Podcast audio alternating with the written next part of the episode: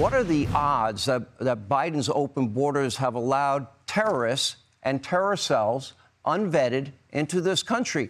Is that a clear and present danger to every American? The odds are 100%. Of course, our enemies are going to take advantage of this. He opened the border. He's not uh, vi- he's violating his oath of office to take care that the laws are faithfully executed. He's knowingly having 8 million come in. And yes, there's criminal aliens, there are terrorists, there's a lot of fentanyl that we've had tens of thousands of fentanyl deaths. I've had the uh, uh, I've met a lot of angel parents who have lost kids to fentanyl overdose. And the, and the problem is, you know, you'll have a, a, a college kid that may take some pill not knowing that there's fentanyl in it. And then right there, that can be fatal. They're poisoning our people. And Joe Biden is sitting on his hands. He refuses to take care of the border, he refuses to hold the drug cartels accountable. This is the vision of Biden, Harris, Newsom open borders, Americans suffer, and Americans continue to die because of fentanyl overdose. There will be, unfortunately, a terrorist attack at some point that we'll be able to trace back to our southern border. I, God, is God just- forbid, by the way, do you see This that is- risk, Governor hold Newsom? on, hold on. Governor, I do, mean, you see, do you see the risk? Joe Biden put out not only a comprehensive plan, he consistently puts up plans. I Hold on, no, understand. but Sean, Is there- let me- no, is no, there no, a let me- risk I'm going to American answer. I'm going to answer your question. I, I support border security. I think the asylum system is broken. I believe that we need. I understand that. I, I'm the one. That, I'm the only guy here that's a border state governor. You're trolling folks and trying to find migrants to play political games to try to get some news and attention so you can out Trump Trump. And by the way, how's that going for you, Ron? You're down 41 points in your own home state. Ja, een fel debat op Fox News tussen Gavin Newsom, de gouverneur van Californië, en Ron DeSantis, de gouverneur van Florida. En in een droomwereld zouden dat natuurlijk de ideale presidentskandidaten geweest zijn. Maar in die wereld leven we niet. Maar wie gisteren naar Fox News keek, dacht dat eventjes van wel.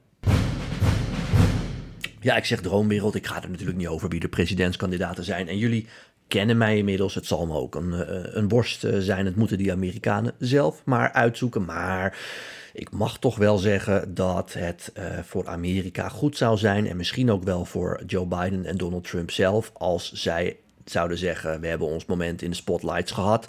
Het is tijd voor een jongere, ge- jongere generatie. En dan zou het natuurlijk op zich niet gek zijn als ja, Ron DeSantis, de republikeinse vaandeldrager, zou zijn. Iemand die toch in de traditie van het Trumpisme staat. En Gavin Newsom, de democratische vaandeldrager. Iemand die een niet, hele andere, een, niet een heel andere politiek heeft dan Joe Biden. Maar natuurlijk wel ontzettend veel feller is. Hij lijkt eigenlijk wel een beetje op Joe Biden in zijn jonge jaren. Namelijk welbespraakt. eh, soms een beetje politiek incorrect. Hij geeft ook heel vaak interviews aan Fox News. Eh, en zo is ook dit debat tot stand gekomen. Zowel Ron DeSantis als Gavin Newsom zitten regelmatig voor interviews tegenover eh, ja, de belangrijkste presentator van Fox News, Sean Hannity. eh, tegenwoordig ook de langst zittende presentator bij Fox News. En die dacht op een gegeven moment, joh, zou het niet fijn zijn als ik die twee camphanen een keer, hè, toch twee talenten in hun twee partijen, eh, Ron DeSantis, een groot talent binnen de Republikeinse partij, al gaat die presidentscampagne natuurlijk niet zo heel lekker. En Gavin Newsom, een groot talent in de Democratische Partij, ja, die wil Joe Biden niet voor de voeten lopen. Dus die eh, zal niet aan de presidentsverkiezingen meedoen. Tenzij Joe Biden maandag plotseling niet meer wakker wordt. Dan kan ik, u, kan ik jullie garanderen, dan op dinsdag maakt hij zijn presidentscampagne bekend, Gavin Newsom. Maar ja, toen dacht eh, Sean Hannity, zal ik die dan een keer tegenover elkaar zetten, die twee talenten ook. En dat is dan wel weer eh, goed van hem, vind ik. Kijk. Natuurlijk doet Fox News alles voor de kijkcijfers en dit levert gewoon kijkcijfers op. Want deze twee heren hebben eh, een politieke ideologie die totaal eh, verschilt van de ander. En dan vliegen ze elkaar natuurlijk in de haren. Maar zoals Sean Hannity het vannacht zei, van ja, er zijn gewoon grote problemen in Amerika. Daar zijn ook heel veel verschillen over. We zijn ontzettend gepolariseerd.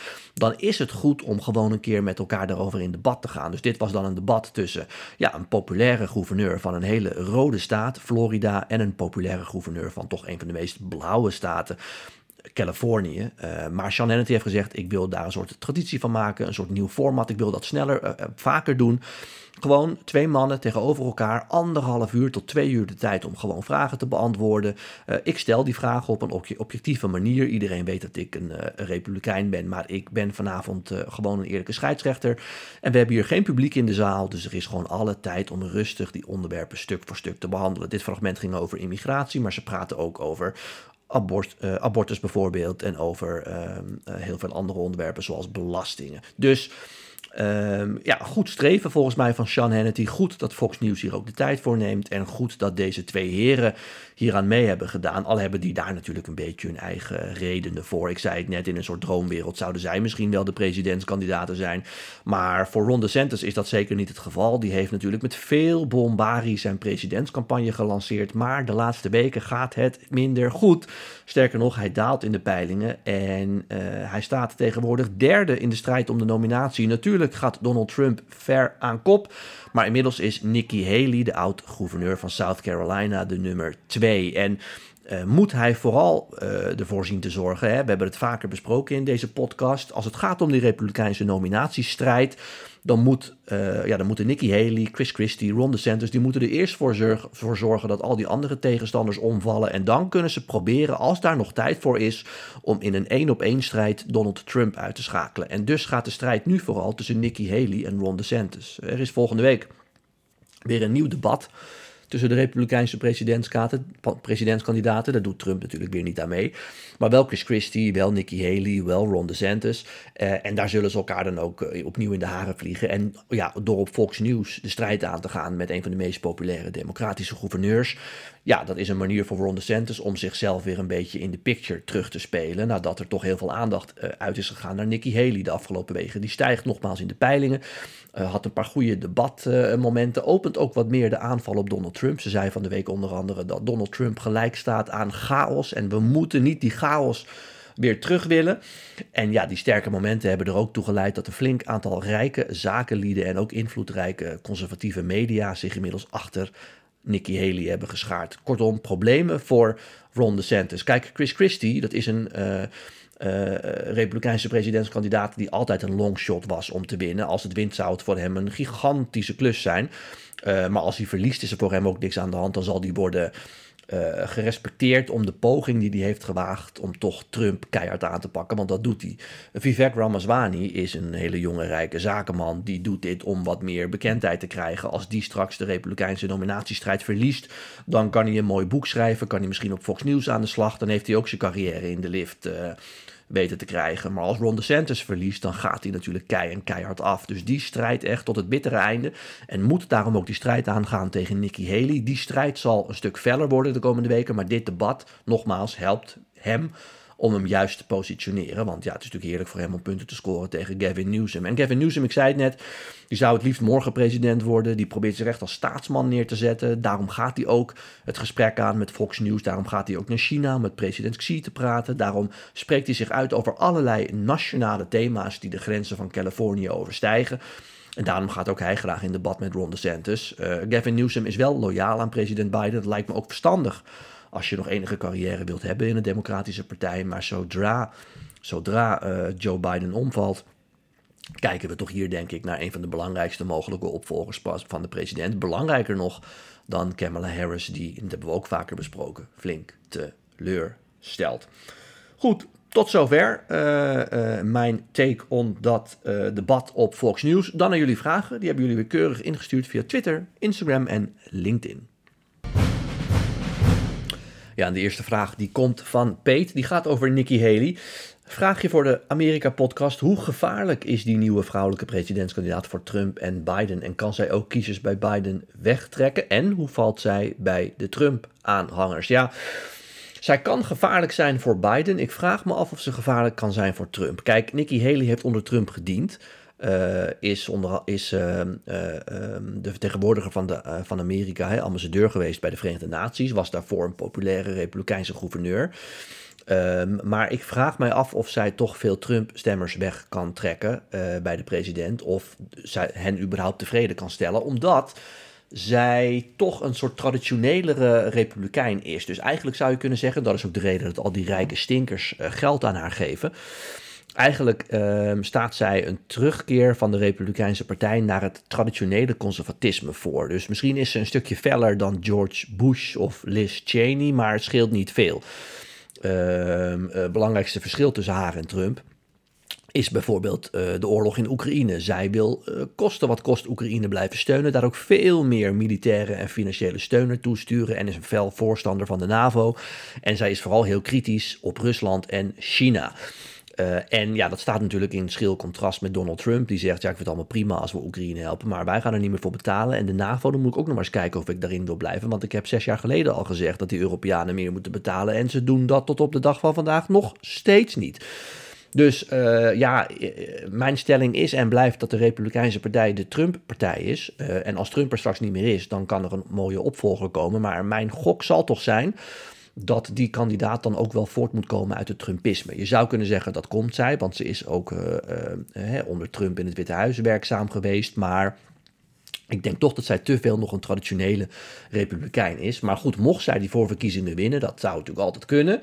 Ja, dan denk ik wel dat ze een gevaarlijke kandidaat is voor president Biden. Want ze is niet zo uh, uh, extreem als Trump of uh, DeSantis. Ze is eigenlijk heel erg gematigd ook op het thema van abortus. Hè. Zij zegt bijvoorbeeld, ja, ik vind daar van alles van. Maar laten we vooral de republikeinse kiezers geen rat voor de ogen draaien. Je kunt gewoon niet hele extreme landelijke maatregelen nemen. Dat moet allemaal een beetje gematigd, uh, die standpunten. Nou, internationaal ziet ze een belangrijke rol voor Amerika in de wereld, zoals Joe Biden dat ook ziet.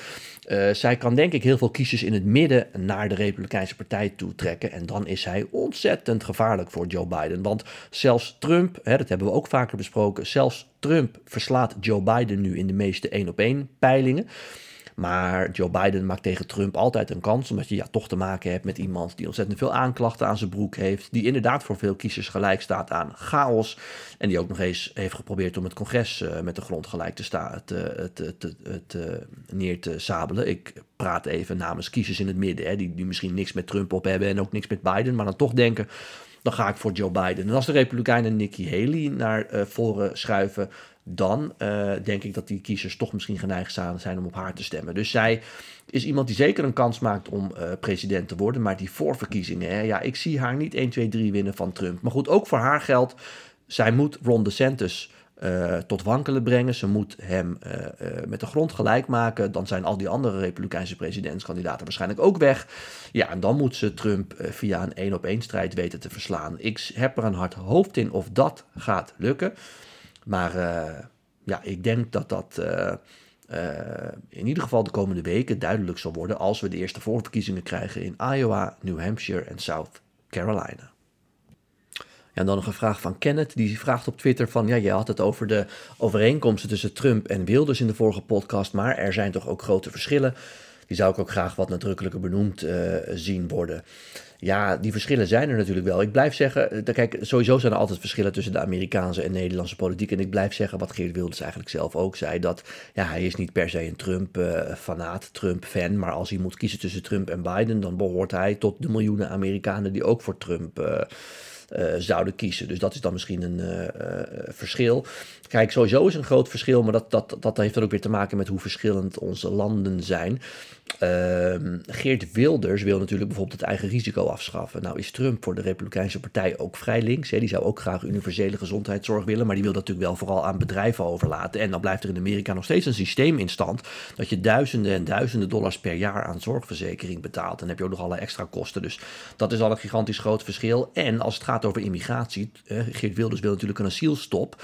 Dat zul je Trump nooit horen zeggen. Trump zegt altijd: we gaan een hele grote muur bouwen, maar er komt een dikke, vette, gouden deur in het midden voor iedereen die legaal dit land binnen wil komen. Want Trump wil ook de economie laten groeien en daar heb je heel veel mensen voor nodig die banen willen doen die, die de Amerikanen zelf niet willen doen. Dus ook Trump, hoewel hij heel erg streng is op die grens met Mexico, is vrij uh, gematigd als het gaat om migratie. En uh, Geert Wilders is dat toch niet. Maar ik moet eerlijk zeggen, er zijn veel overeenkomsten tussen hen. Ook bijvoorbeeld, laat ik nog maar even een overeenkomst noemen, dat Geert Wilders een vrij links sociaal programma heeft. Ik noemde al de afschaffing van het eigen risico, tandarts terug in het basispakket, AOW-leeftijd verlagen.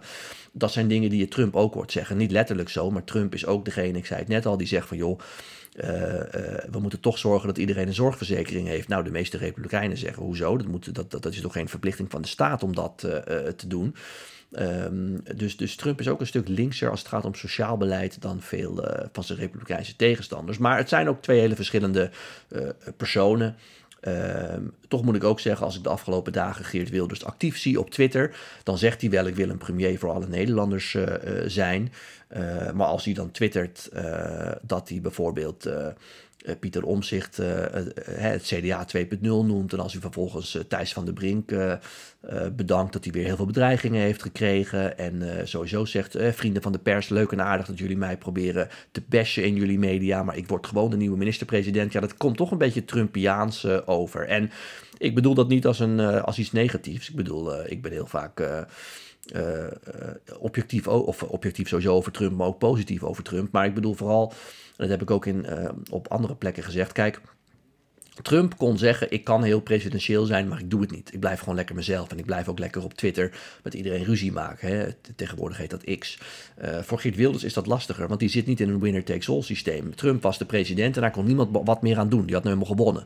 Uh, Geert Wilders moet nog premier zien te worden door samen te werken met andere partijen. En dan is maar de vraag of die stijl uh, slim is. Dus ja, Kenneth, er zijn heel veel verschillen tussen de twee heren. Dat heeft vooral te maken met de verschillen tussen Nederland en Amerika. Maar er zijn toch ook flink wat overeenkomsten.